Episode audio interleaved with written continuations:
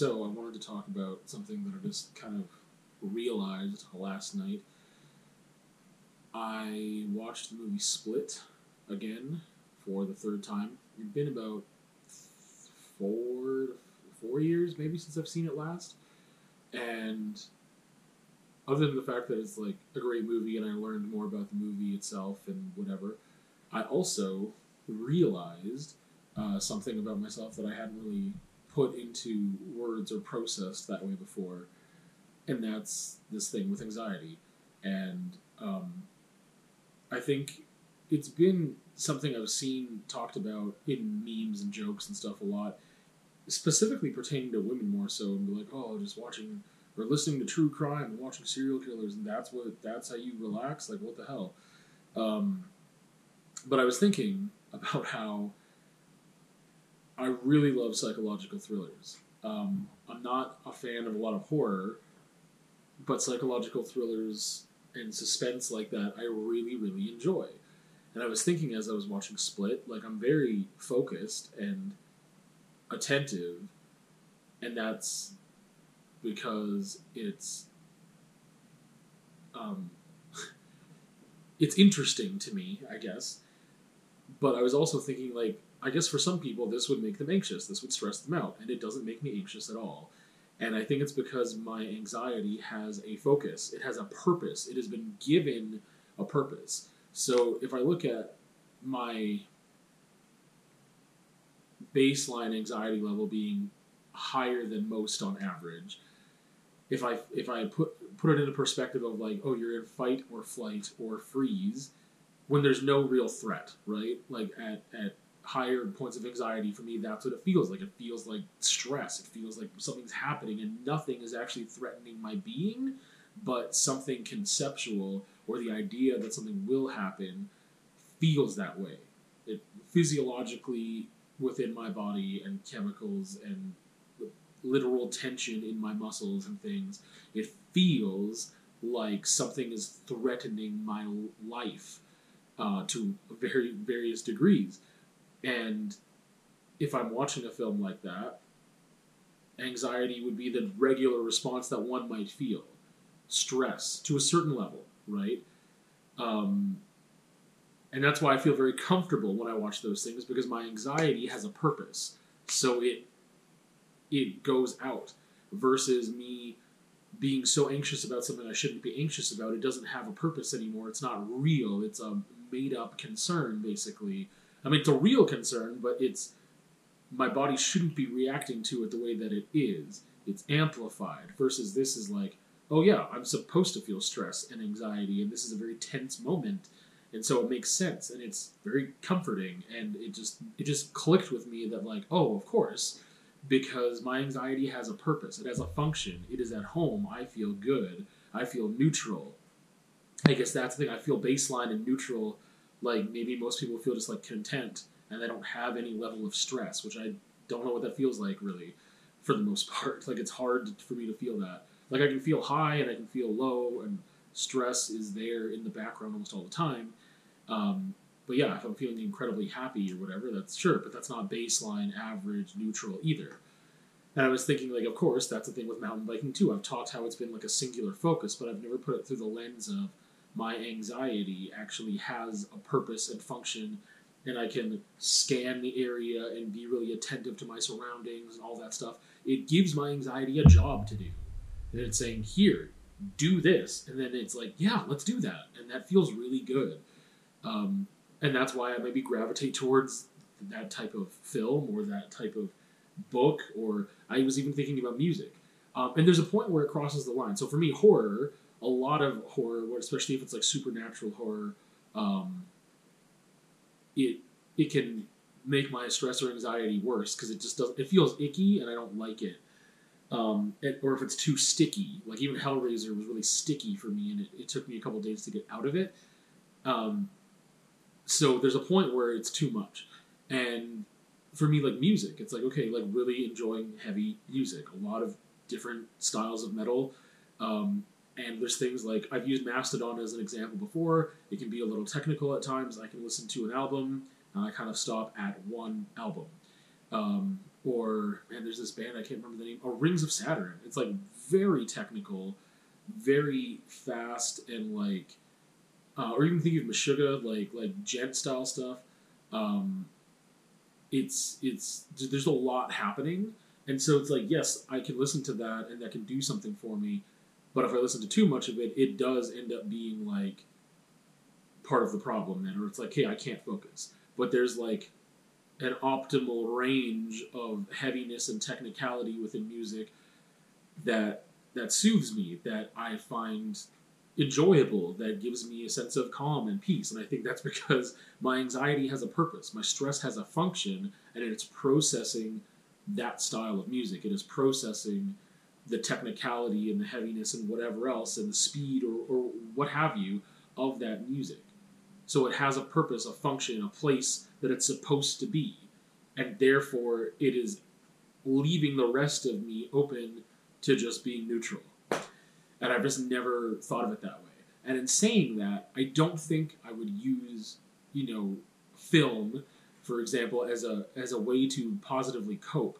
Um, I don't like. I just enjoy a lot of different styles and stuff, and like I would rather watch Seinfeld for 25 minutes while I eat a meal sometimes than be like, no, I need to watch something really intense because I'm anxious. Like it's just too much of a long process. And same thing with music. Like I like so many different types of music. I'm not going to be like, no, I just need to listen to some really heavy stuff in the morning just to whatever. Um, combine that though with like something like the gym, and maybe that does make more sense. But it's interesting because I think it just takes me down this whole other avenue to explore and understand how my mind and body work against each other and work together as well, and what I can do to alleviate some of those anxious symptoms. And just the more that I understand about myself and my anxiety, um, the more that I can do in a natural way versus jumping into medication, which I'm not dead set against. And to each their own with that. Whatever works for you that actually works is good.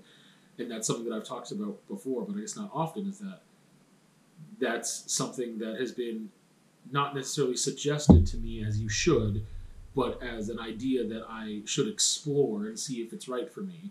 And I feel like there's more that I can do on my end in a natural way through like diet, sleep, exercise, maybe some type of meditation or whatever that can help me and benefit me enough that I may not have to go through the route of medication. And so I'm, I'm still exploring those things and giving them more time.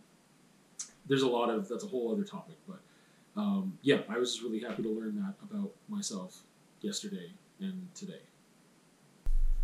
So part two, um, there's there's a darker part to this conversation, and it was something that I actually brought up pre-conversation uh, when I was discussing it with somebody, and I was like, oh, I kind of like this is these are these things that I'm getting and that I'm feeling and whatever with, with anxiety and like purposeful and, and whatever. But there's this other part that I brought up, and I completely forgot about it while I was talking the other day during the conversation. So this is the next day. This is part two, I guess.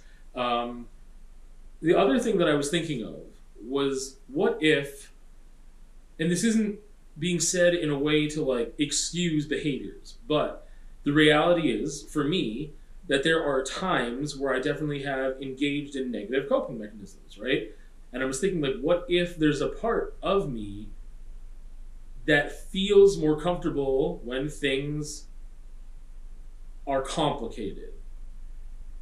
That being in that state is is normalized or whatever, and if that's from I don't know, like trauma or just experiences, put it that way, in my childhood and youth and, and formative years that it doesn't feel weird. It's like it's like when something's too quiet and it's like I want quiet. Like I would like I really enjoy quiet so that I can read a book in peace and not be distracted as easily and, and whatever because I just it's really hard for me to tune out noise so it's hard for me to focus if it's not quiet.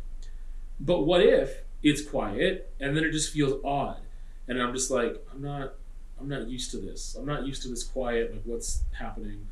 Um, and I just thought maybe that's maybe that's a thing. Maybe it's just the fact that also my anxiety feels like it has a purpose, feels like it's actually playing its role that it, it's meant to play when I have put myself in situations like social situations or something, uh, or with relationships wherein things are more complicated than they have to be So like a form of self sabotage, basically. But really, the end goal, subconsciously or consciously, like there's no goal on on um, imploding the relationships or making things feel more conflicted. But what if there is just that part of the subconscious with my anxiety that feels a certain amount of comfort when I know what the problem is. If I create a problem, I know what the problem is.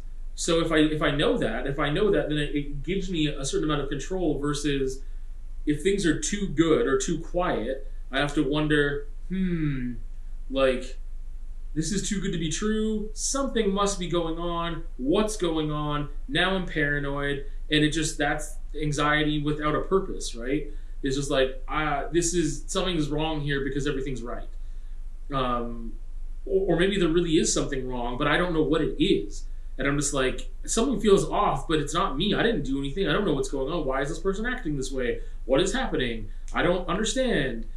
But if I create the problem, then I know what it is, right? So it's again like this this weird thing that again I'm not saying that in a spirit of excusing any past behaviors or anything else, but I wonder, it's just a question that I wonder how much that has played a role in the past. And it's one of those things that if if I am open to that and I'm curious about that, if it is something, not that I'm placing blame from my behaviors and experiences on this thing, but if that is a real thing that that does really distract me from my end goals and the things I want to achieve, if it's a possibility and I label it as a possibility, then maybe it's something that I can work on consciously to avoid doing again in the future. Right? So I think there is a good exercise there that again it's like I acknowledge that this is not an excuse for behavior.